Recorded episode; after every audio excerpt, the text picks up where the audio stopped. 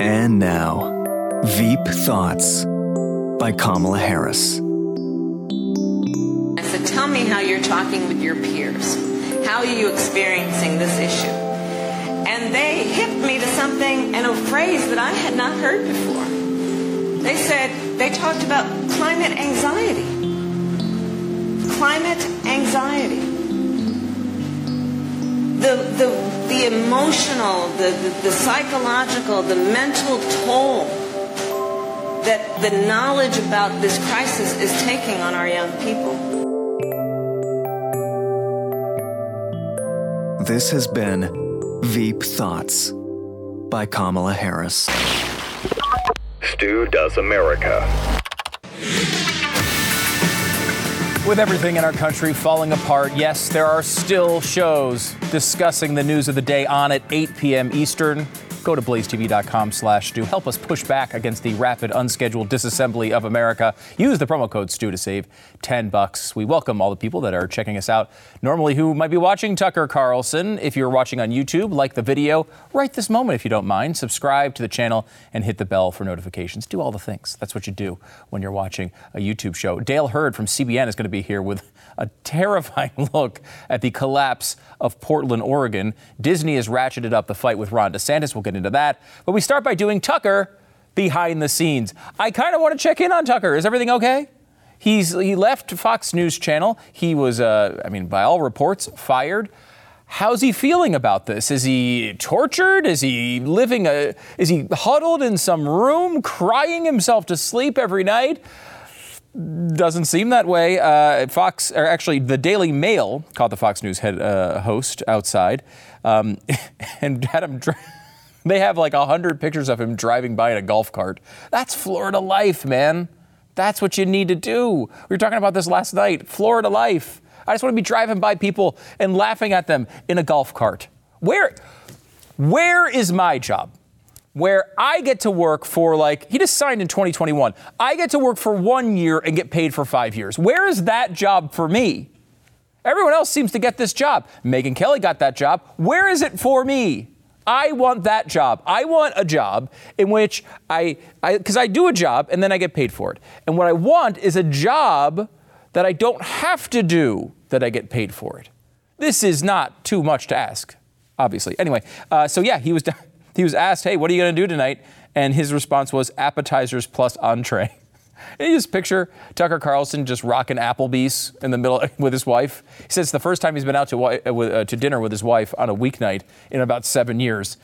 He seemed to be smiley and laughing. At, at one point, he was almost every picture we saw of Tucker Carlson was him laughing like it was a combination of like the peak climax of a Chris Rock show and him watching his kid do something adorable. Something in between those two is what he looked like. He did not look like a man disturbed. Now, over at Fox News, maybe the news not quite as good. Uh, MSNBC beat Fox News in Tucker's time slot. That's not what you want.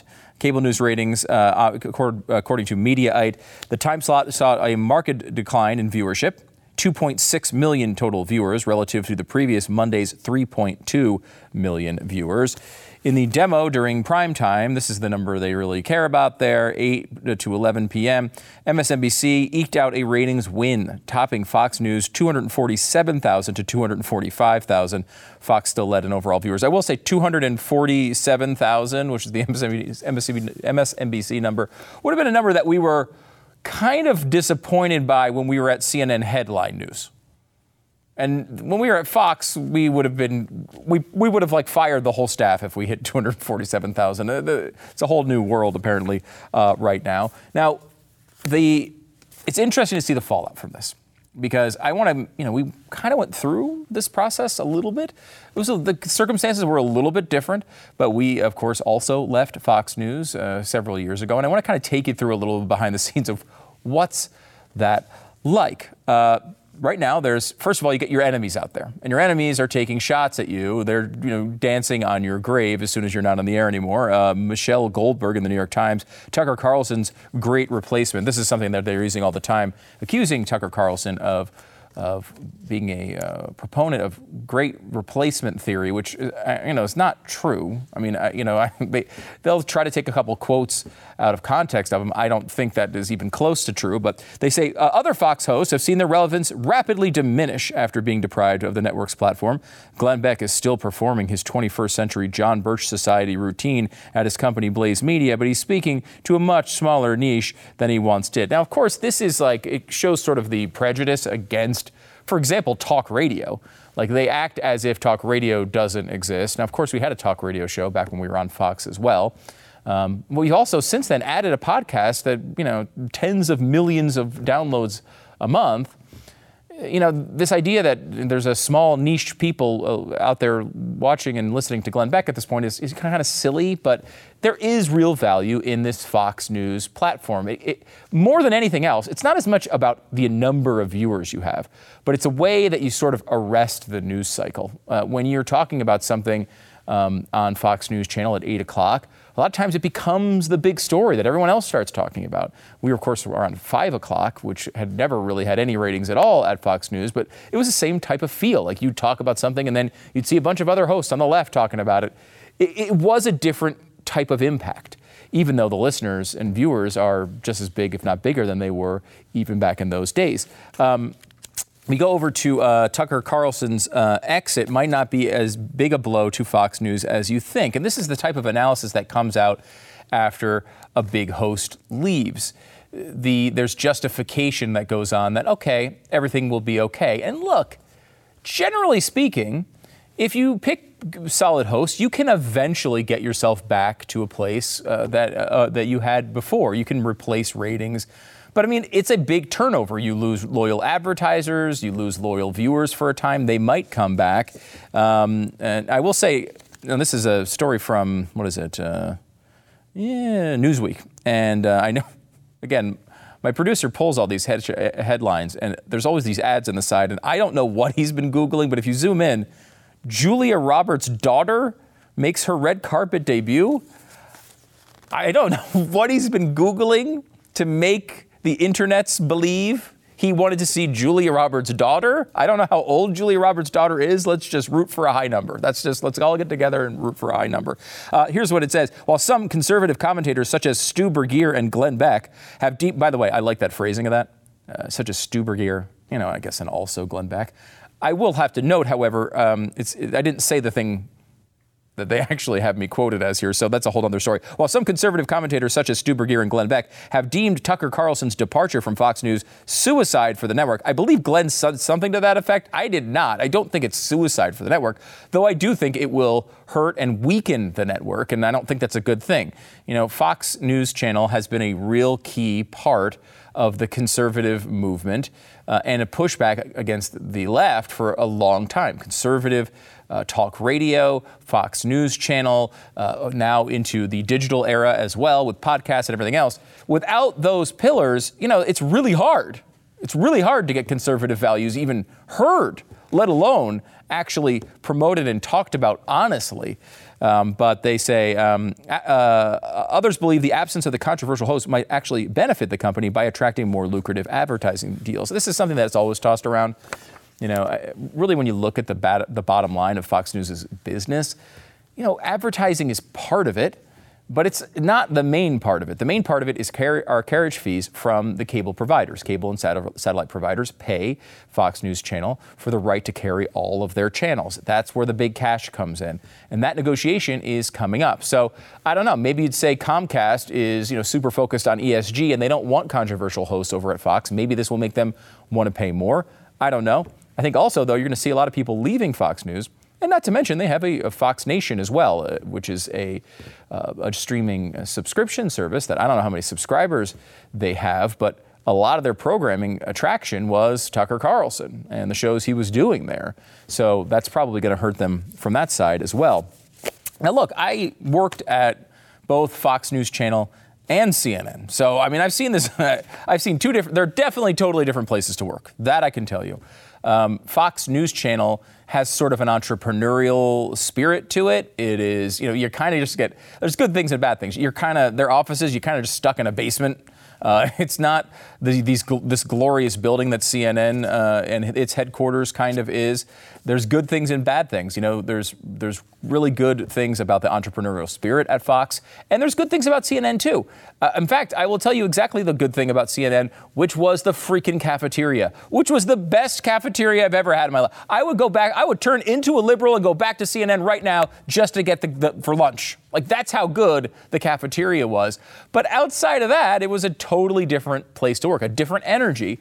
And I will say leaving is a totally different process as well. Let me kind of walk you through some of the things that are happening to Tucker Carlson and some of the things that are very similar to what we went through when we left. Now, Tucker, uh, by all reporting at this point, uh, was fired. He was told on Monday morning, You're not doing the show tonight. I will say, we have not heard from Tucker Carlson yet. So I will, knowing the behind the scenes machinations of Fox News Channel, I would not uh, believe anything I read in the media until I actually hear Tucker Carlson's side of the story so we can kind of judge what's going on. Um, but I will say, all the reporting so far said he was fired. As I've talked to you about many times, that was not the case with, with Glenn, as they did offer him uh, an extension. Um, but what you get is a bunch of different things. First of all, your enemies come out in force. People you didn't like, uh, you know, I saw I flipped on MSNBC yesterday mistakenly, and Eric Swalwell was on there talking about uh, Tucker Carlson because you know that he's going to try to come take his victory lap because no one, you know, people care about where Tucker goes, no one cares about where Eric Swalwell goes. So I, I assume he went out, had a bunch of drinks, farted a bunch of times, and hooked up with a Chinese spy. But after that, he went on MSNBC to kind of brag about uh, how excited he was that the guy who criticized him was no longer on the air. Politico has this: good riddance. P- P- Pentagon officials cheer Tucker Carlson's ouster. Now, yes, we'll get into the content here of this article for a moment, but I must again call out my producer in the ads. What was he Googling to get these ads? There, we have a toe separator of some sort, some sort of bondage red, I don't know what that is, uh, maybe a spy tape recorder, uh, some sort of device. I don't know if it's a t shirt gun or a heat ray, uh, and then a stuffed cat. I, look, he's weird, and I don't, I don't, I don't understand what he's been googling, but that's what that's the result is. Uh, the story though is about Tucker, people who didn't like Tucker Carlson when he was on the air because he was criticizing the DoD. They say now uh, this off record, of course. Um, uh, we're a better country without him bagging on our military every night in front of hundreds of thousands of people, said one senior DoD official, who, like others interviewed for the story, was granted anonymity to discuss a politically sensitive topic. That, commenting on a cable news host, you need anonymity for that? Come on. Good riddance, said a second DoD official. A brave DoD official who won't even name who they are when criticizing a host they don't like. Now, one of the things that's key to understanding a departure from Fox News, and every this should season everything you're reading right now in the media too. Understand what's going on here. Allegedly, what happens when you leave Fox News is that your enemies can come after you. They do their little victory lap. But oddly, the people you used to work with, some of them, um, particularly in the PR department, tend to leak stories, allegedly, to the media, allegedly. And all of a sudden, you see all these really bad rumors about you. And when you kind of inquire and push down with, with your side of the media operation, you find out that it just came from Fox News PR, allegedly. Um, so if you remember, uh, if you've watched Succession at all, and you remember Hugo, Hugo's the PR guy. If you remember late in the season here, what he was kind of he was leaking some negative things about family members without giving you any spoilers. Um, and he was also, by the way, uh, in Short Circuit, the movie from uh, many, many years ago about the little robot. And uh, I mean, I'm, that movie totally holds up. I mean, if you want to talk about a movie that predicted AI, Short Circuit, Johnny Five. Okay, he was in that. Now he's in Succession, and that is the sort of role he's playing. That role, the role where the person from the conservative network is leaking negative information about the family members to the media. That's kind of what happens, and we're starting to see this type of stuff now uh, in the press. Rolling Stone has this. Fox has a secret Oppo file to keep Tucker Carlson in check, sources say. The only thing I will, I will uh, disagree with on this headline is the secret part, because it is very well known in media circles that this is what uh, certain individuals allegedly do over at Fox News Channel. You know, they kind of just like they kind of want to ruin you going out the door. They don't want if you're if you're not going to be with me, you'll never be with anyone. It's one of those type of uh, situations. I will also note, uh, in case you were wondering about the hygiene of our producer, if you zoom in on the ad, Gillette's intimate line. Here's why you need it. So now you know how hairy my producer is. Eight people familiar with the uh, situation tell Rolling Stone, eight people, by the way, tell that Fox News and its communications department, long led by the notoriously aggressive Irina Briganti, had assembled uh, damaging information about Carlson. One source with knowledge calls it an Oppo file. Two sources add that Fox is prepared to disclose some of its contents if execs suspect that Carlson is coming after the network. In other words, these are through the media threats to Tucker Carlson. Don't say bad things about us, or we'll leak all these bad things about you, which, of course, may or may not actually exist. The file includes internal complaints regarding workplace conduct there is a lawsuit going on here about that.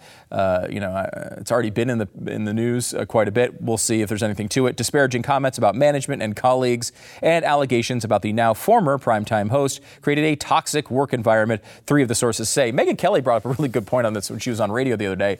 That Tucker works from home. He's almost never actually in the office. He does his show at his house. So it's odd that he could actually create a toxic work environment. I guess it's possible. Was he constantly texting people? I, mean, I don't know, but it doesn't seem like, you know, there's no evidence that he's the type of person who's in the office yelling at people all the time because he's not the type of person who's in the office all the time. He likes to do his thing at home. He writes his, his monologues at home. He does his show at home most of the time. Um, now, another part of this is Tucker Carlson, in a way, started to become too big for Fox News. And this has always been a complaint of people who work there and something that many media observers have looked at. Uh, Fox is the type of company, and this isn't necessarily a bad thing, but this is, goes back to the Roger Ailes era. They really, they really like company men. They want somebody who's going to come out and do their show and do it well and protect the shield and protect the brand and not really look to be their own person, to go out and do their own thing. And that doesn't mean the people, you know, of course, many people at Fox write books and they do other things, but they, the Fox News channel is really specific. And I remember this back when we were there. You need to make the main thing the main thing. And the main thing in this case is us, Fox News Channel. It's not about your thing. I remember Glenn, of course, talking uh, to management there at the time. And they, one of the you know, uh, sources of occasional tension there was they saw Glenn as an empire builder. They saw him as an entrepreneur. They saw him as a guy who wanted to build this gigantic thing, whether it was a big political movement or, um, you know, solving all these big issues or uh, building the Blaze or, you know, uh, or go, the radio show he was focused on. They wanted him focused on his TV show and Fox News Channel. That's their right, by the way. I mean, they absolutely uh, have the right to say, look, we're paying you a lot of money. Um, you should come here and only think about this. But, you know, some people aren't like that. Some people want to branch out. Tucker does seem like the type of person who maybe not uh, is the type of person, I mean, he wants to do a show, he wants to do it well. He's not bashing other hosts, uh, he's not bashing the company. He's just, a, but I, you know, I don't know if he's the entrepreneurial type as much. We will see. He obviously built the Daily Caller, so he has that sort of background. But I don't know if he's that guy or not. I know that was a constant stress um, at at the network when Glenn was there, um, and they don't want you to become bigger than the network. And, and Tucker had sort of gotten to that point, even though he did it mostly on the air at Fox News Channel. There's a lot of hosts that get decent ratings at Fox News, but it seemed like Tucker was the one everyone was talking about all the time. If you remember back when we were at Fox News Channel, uh, we were we did the big event in Washington D.C. 500,000 people on the mall. I mean, this is the, the, type of event that you go crazy for. One of your hosts to do on their own. You get all this free promotion. Everyone was talking about it. Every news show was covering it. Every news channel was covering the speech live, except Fox News. We have 500,000 people gathered for one of their hosts, and they barely even checked in to the speech. They didn't want that type of behavior. So that's the type of thing they're now leaking out to the media as well. Um, another big one, and this one is, has been reported today with Tucker. It was definitely true with Glenn. They did not like a lot of God talk they didn't want it to be, they didn't want Glenn talking about God. I mean, he told the story uh, again today where they actually brought him into the office and said, We told you not to say God anymore on the air. And now I think that was obviously they, you know, a lot of the people there were were were, uh, were followers and believers, but uh, they didn't want it discussed on the air. And they actually called out Glenn and told him how many times he had said it since last time they told him not to say it. And Glenn said, "I'm just going to keep saying it." Um, that was Glenn. Um, they didn't like that aspect of it. And there's this report out today: Tucker Carlson's prayer talk may have led to Fox News ouster. That stuff freaks Rupert out. A new theory has emerged on the departure, according to the source Fox Corp. Rupert Murdoch removed Carlson over remarks Carlson made during a speech at the Heritage Foundation's 50th anniversary gala on Friday night. Carlson laced his speech with religious overtones, ooh, that even Murdoch found too extreme, the source who was briefed on Murdoch's decision making said. Carlson told the Heritage audience that the national politics had become uh, a, a, battle between good and evil. Um, let me play you a clip of this. You tell me, is this so far over the line that you couldn't handle this at Fox News? Watch it. It's completely obvious. And I think two things. One, we should say that and stop engaging in these totally fraudulent debates where we are using the terms that we used in 1991 when I started at Heritage as if maybe, you know, I could just win the debate if I marshaled more facts. I've tried that, doesn't work. And two, maybe we should all take just like 10 minutes a day to say a prayer about it. I'm serious. Like, why not? And I'm saying that to you not as some kind of evangelist, I'm literally saying that to you as an Episcopalian, the Samaritans of our time. I'm coming to you from the most humble and lowly theological position you can. I'm literally an Episcopalian, okay? And even I have concluded it might be worth taking just 10 minutes out of your busy schedule to say a prayer for the future. And I hope you will. I mean, is that too much for you to handle? He didn't even say it on the air, he said it in a speech. I don't know. It's hard to know exactly what's true behind the scenes. We will learn more as Tucker Carlson starts to talk about this. Who knows what kind of legal restrictions he has.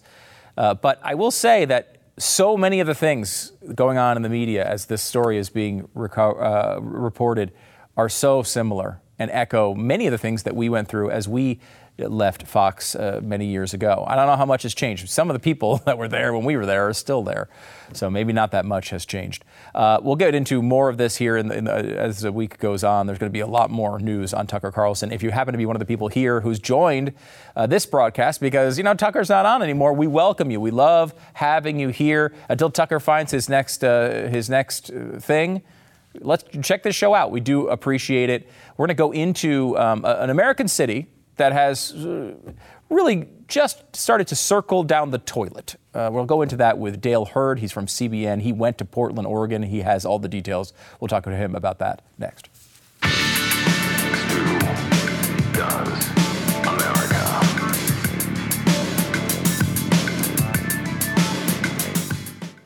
You know, let's say you're you live in Portland, Oregon, and you're like, hey, um, I just got stabbed on the way walking to work from my house. You might want to move. And if you do want to move to a place that you're probably not going to get stabbed, come to Texas. We'd love to have you. Go to Florida, go to Arizona, go to Tennessee, go somewhere nice. Um, when you're doing that, you're going to need on both sides the best real estate agent you can handle. You're going to need a great one if you're selling a house in Portland.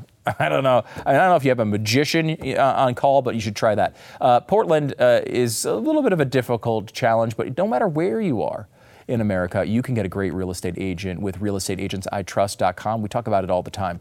Realestateagentsitrust.com. They find the best agents in every market. They do their homework. All you got to do is get in touch with them. They will hook you up with all the information, and it'll be a nice, easy process. Go to realestateagentsitrust.com today to provide them with some basic info. They'll contact you and make an introduction to the preferred agent in your town. It's realestateagentsitrust.com. Check it out today. Realestateagentsitrust.com. These are images and video from an army of citizen journalists in Portland who have been documenting a city in decline. Public drug abuse, addicts sprawled on the sidewalks or wandering the streets. Tent encampments on many street corners and fires seen burning along the roadways. What used to be one of America's most beautiful and livable cities is being slowly destroyed by epidemic levels of crime, drug abuse, homelessness, and mental illness. One local is called Portland an open air insane asylum. Incredible footage. I'm happy to welcome Dale Hurd to the program. He's a senior reporter and international correspondent for CBN News. His news piece, you just saw some of it, is called Portland's Meltdown, and a progressive experiment that has gone colossally bad. And that is certainly true. You can find it on the CBN News YouTube page. You should check it out. Dale, welcome to the program. Thank you, Stu. Good to be here. I appreciate it. This was a really tough piece to watch, honestly. Uh, you know, you, you watch the, this once beautiful city, even though it was always a little strange, a little weird. Uh, mm-hmm. It was a great city that people really did enjoy living in. And uh, you were there. It seems to be completely destroyed. Yeah. And sometimes as a journalist, uh, a story doesn't live up to the hype, like when you get to the town. But Portland was as bad as I'd heard. It, the core is either Skid Row or it's like an, become an urban desert where there are a few businesses open, but just blocks and blocks of empty real estate as businesses flee the city. It was incredible to see the footage you, you were able to find and, and, and put together to the extent that, you know, you were able to find footage of people just doing hard drugs in public. It, it wasn't hard. yeah, was, well, that's incredible, including in front of children. You have footage of, of people just doing drugs right. on trash cans as children play in the background. This is so devastating and it was play. I mean, it, that it's because of legislation, Measure 110 in Oregon, which um, decriminalized drug use and made it a, a health issue. Except they're not addressing any health issues. It just continues to spiral out of control. Look, we roll into town and and almost every block was an addict or a crazy person waving their arms, yelling, uh, maybe with their shirt off in 40 degree weather. I mean, it, it really was unbelievable. And you know, I, I sometimes had thought drug legalization, you know, maybe that maybe that is a good idea, but Portland is not a poster child for that. I mean, it, it, you know, working it it just because it's attracted, it's become a mecca now for drug addicts around the country, and as well as cartels. Yeah, it really does seem like Portland's policies have operated as an incentive structure to bring people to the city to do drugs without consequences, to commit crimes without consequences, and to live on the streets. And as you point out in the piece, intense the city is providing. Yes, and and something I, I didn't get into in this story is that this is an ongoing revolution in Portland by Antifa. It's also happening in Seattle, San Francisco, and some other cities, in which they're they're trying to destroy the city. And I and I'm not exaggerating. They're trying to. This is a plan to destroy the city to show that capitalism has failed, and so they put up tents to attract the homeless if you clean a park uh, and gather the trash, they'll come up and they'll throw the trash back out because they'll, they'll say those are people's possessions. You shouldn't take those. They'll threaten business owners. I talked to business owners where several of their staff are threatened because they want the businesses to leave the city. Mm, yeah, yeah. Let's talk about the business owners here because I, I, feel like a lot of times you think of these things going wrong. You think of the victims of the crimes, uh, you know, violent crimes in the streets. But you, you realize that even people who maybe aren't victimized specifically by one of these crimes are victimized by what's going on around them. You can't run your business. We're seeing now in city after city that have done similar policies companies moving out, Walgreens and Targets just closing down, putting all of the merchandise in an entire Target behind security glass. This is stuff that I never thought I would see in this country. Right. And as as you said, Walmart has left Portland. REI, for some reason, Shake Shack moved into Portland a few weeks ago and has already been vandalized before its first day of business.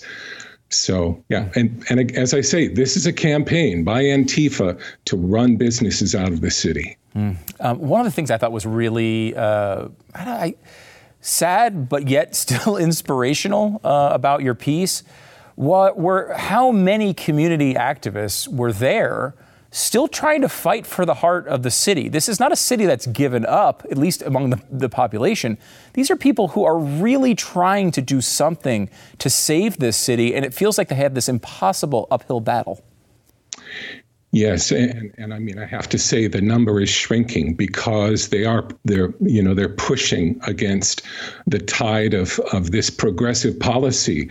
Uh, you know the, the, the new governor of Oregon, Tina Kotek, comes in and says you know it's a state of emergency. Well, they're not acting like it's an emergency. And as I said, with Measure 110, the decriminalized drug use, they're they're not helping these people. It, it's become sort of a, a drug carnival in Portland, and it's these are and, and these are real people. I mean, obviously, but they're people's children, they're brothers and sisters. These people on the streets. We talked to one man who was given a ticket, a bus ticket by the city of Billings, Montana, and sent to Portland. I mean, people are just going there and they're to end their lives in a sense. Mm, it really is tough to watch. Let's talk about the policies that bring this uh, uh, about because I think we're seeing this in a lot of cities right now. And right. you know, Portland maybe is one of the most extreme. I think you mentioned Seattle too, which and San Francisco I think would be in that category. But we're seeing this in a bunch of cities where this sort of like rolling the dice on you know crazy progressive policies. Right. This idea that hey, some you know some professor dreamed up this idea that doing these things will somehow work and make life better they roll the dice with people's lives. I mean, you're seeing these results, and I mean, I think this this is clearly a failure of these policies. And this goes way back with Portland. You'll recall Ted Wheeler, during the, the mayor, during the BLM riots, told the feds to get out of town. He didn't want them coming in and arresting people. And he said that right before he got tear gassed. But they're now trapped by their progressive policies. Um, what Portland needs, and a number of these cities need, short of martial law, is a police crackdown. But they can't do that because policing is oppression and it's racist. And so I I don't see a bottom for some of these cities because of that. Because I don't I'm, I don't know how, what they're going to do. What has changed in the past, let's say, you know, 30 years or so, Dale? Because I mean, I remember we were recently talking about the, the mid 90s crime bill, which kind of became controversial when Biden was running because he was supporting it uh, at the time. And we went back and we were covering part of that story. And what, what was interesting to look back was that policy was largely born from people in the inner city who were dealing with crime and were begging for police to come in and help them to crack down on repeat criminals, uh, re- repeat offenders over and over and over again. And this tough on t- crime policy was instituted. It's now looked back at as, uh, by progressives as this catastrophe. But like, that was the response of these cities years and years and years ago. The, the response today is the is totally the opposite. And I, I don't know what to take because it is the citizens in these communities that are voting these politicians in and allowing these policies to go on. Yeah, and a lot, and I have to say, a lot of the politicians don't have to deal with the fallout from their policies. Uh, in Portland, it's the district attorney, Mike Schmidt. They're doing a billboard campaign, his opponents now, and they call Portland a Schmidt show because he is the one who has said, we're going to do smart policing and we're not, you know, we, we don't need to arrest so much. Well, one of every two police stops now is involves a stolen car because of that policy because it's catch and release for car thieves and so you're you may be held for 48 hours and then let go again so we for instance visited a chop shop one of many in Portland where uh, you know they're cutting up cars yeah, that was that was really fascinating. What what what is the motivation of people like the guy that you, you was at this chop shop? He, he helps people co- collect their stolen cars? I mean, is this just something that he just cares about the community and these people want to come out and I would say engage in somewhat risky behavior trying to uh, fight back against crime on their own because the police yeah. are nowhere to be found? You know, he had that kind of persona, which, you know, um, kind of the great American persona of of wanting to make a, a difference. And I will add that he he shared with us he's just been given a contract for a reality show. if one, I'd watch one that. of the channels picks it up. So yeah, I'd, I'd definitely watch that. Um, last one for you here, Dale, because I watch like cities like Chicago, for example, who had Lori Lightfoot, had a you know the the community was in real strife. They, I think, correctly said, look, we don't want her anymore. We've seen where this goes. And they're given the opportunity to take someone who's, you know, certainly much more liberal than me, but at least someone who cares a little bit about the crime problem And he's up for uh, in, in a race against a hardcore progressive who wants to do all the policies that Portland has done, and they select him. And I keep looking back at this and saying, I, I, I, don't know that I can even feel bad for these communities because they keep making these same choices. How do you stop your heart from going cold on stuff like this?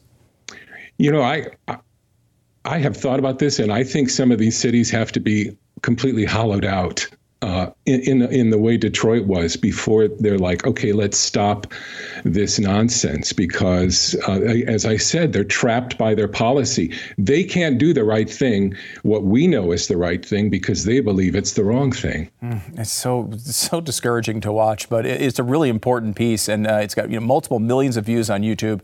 It's mm-hmm. really really worth your time. Dale Hurd, he's senior reporter and international correspondent for CBN News. Check it out at CBN News's YouTube page and subscribe subscribe. Uh, check out his video, Portland's Meltdown, a progressive experiment that has gone colossally bad. We'll make sure to, uh, to link to it in all the social media. Dale, thanks so much for coming on the program.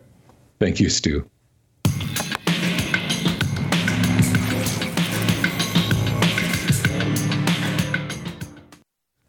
Really sad news to report. Um,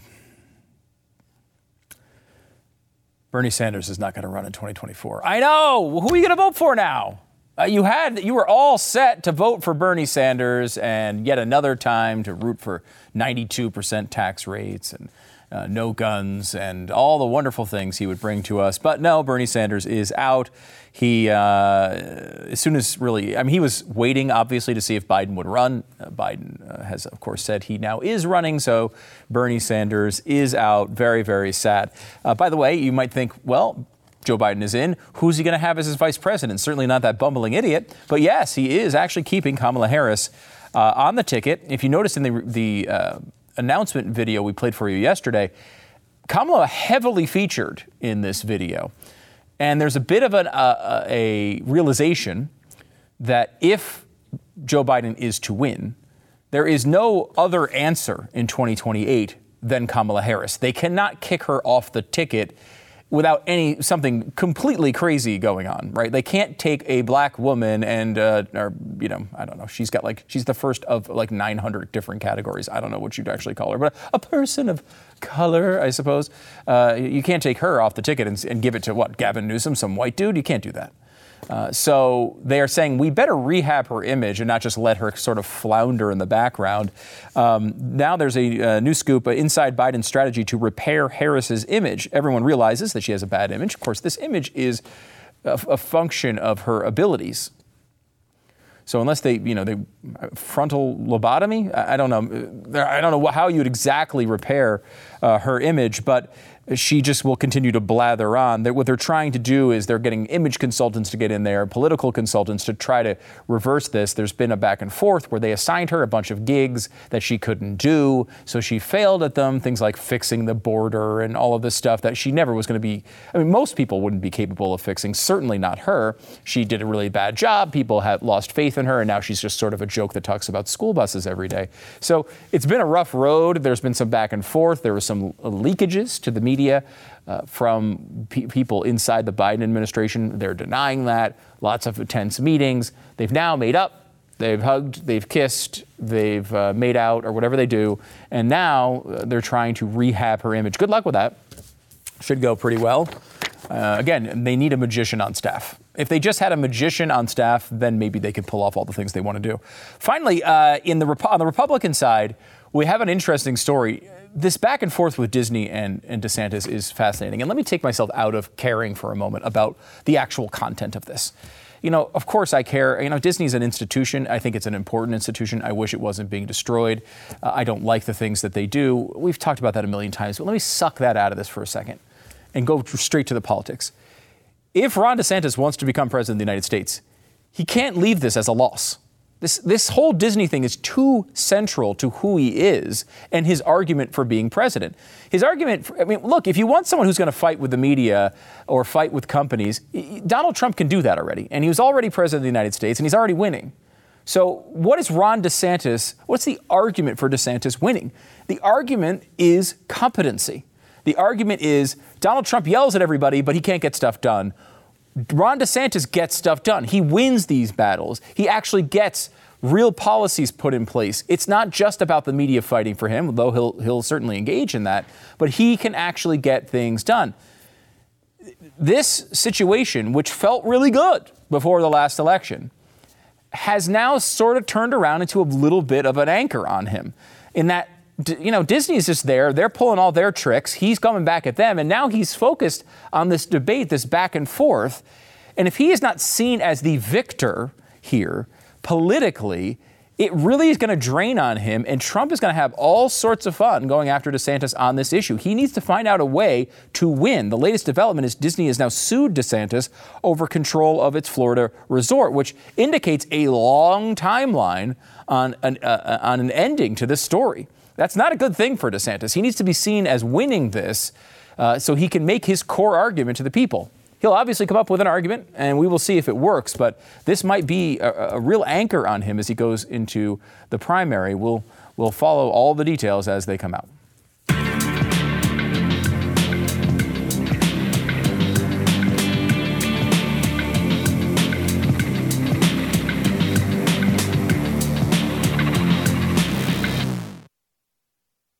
If I were to tell you I have a story about Steven Spielberg talking about how he's editing stuff out of his old movies because it's offensive and scary and a product of another time, I might not be able to get through that description without you starting a giant eye roll. Oh gosh, here we go again with this progressive nonsense. We know Steven Spielberg's no conservative. Oh gosh, what are they doing? Shockingly, the answer is uh, the exact opposite of what you're thinking. Steven Spielberg uh, said he, at one point, edited guns out of E.T., changed them into walkie talkies. And he's now saying that was a mistake. He says, I never should have done that. E.T. is a product of its era. No film should be revised based on the lenses we now are, either voluntarily or being forced to peer through. E.T. was a film that I was sensitive to the fact that federal agents were approaching kids with firearms exposed, and I thought I would change the guns into walkie talkies. Years went by, and I changed my own views. I should have never messed with the archives of my own work, and I don't recommend anyone do that. So this isn't just like, hey, I made that mistake, and I'm kind of like, I regret it. It's he's saying, never revise He's taking a sensible view. When a movie comes out, when a, a, piece of art comes out, you don't edit it later on. Considering the context of all these books that are being edited and people going back and changing things from the past, this is significant, and it's the. You'd think it's good, but the bad news is, of course, this is the first step for Steven Spielberg into a long collapse into uh, enemy. Uh, he will start here, then he will start getting. Someone will leak some na- nasty rumors about like a Me Too incident. Uh, then he will uh, no longer be able to make any movies, and eventually, I don't know, he ends up a, as a host at Blaze TV or something. That's unfortunately. Well, we welcome you here, Steven. We'd love to see some of your movies here as part of the Blaze long after your deep cancellation.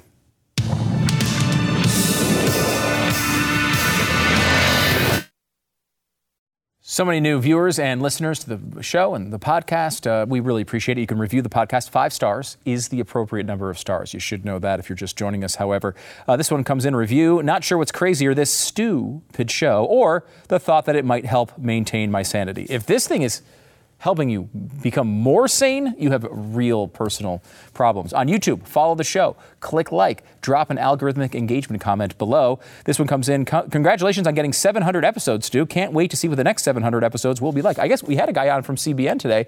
We had our own 700 club yesterday. I mean, it's all coming together. The best conservative talk show on right now, on the Blaze, hosted by Stu five freaking stars. Thank you so much. Truth is, I left Fox in 2020 and only returned partially for Tucker. Now there's nothing. To, I have free time to try other shows. Not alone. I can tell you, you are definitely not alone. We're seeing the bump in viewership and listenership here. We appreciate you and welcome you. Follow the show. Stick around. It's a lot of fun.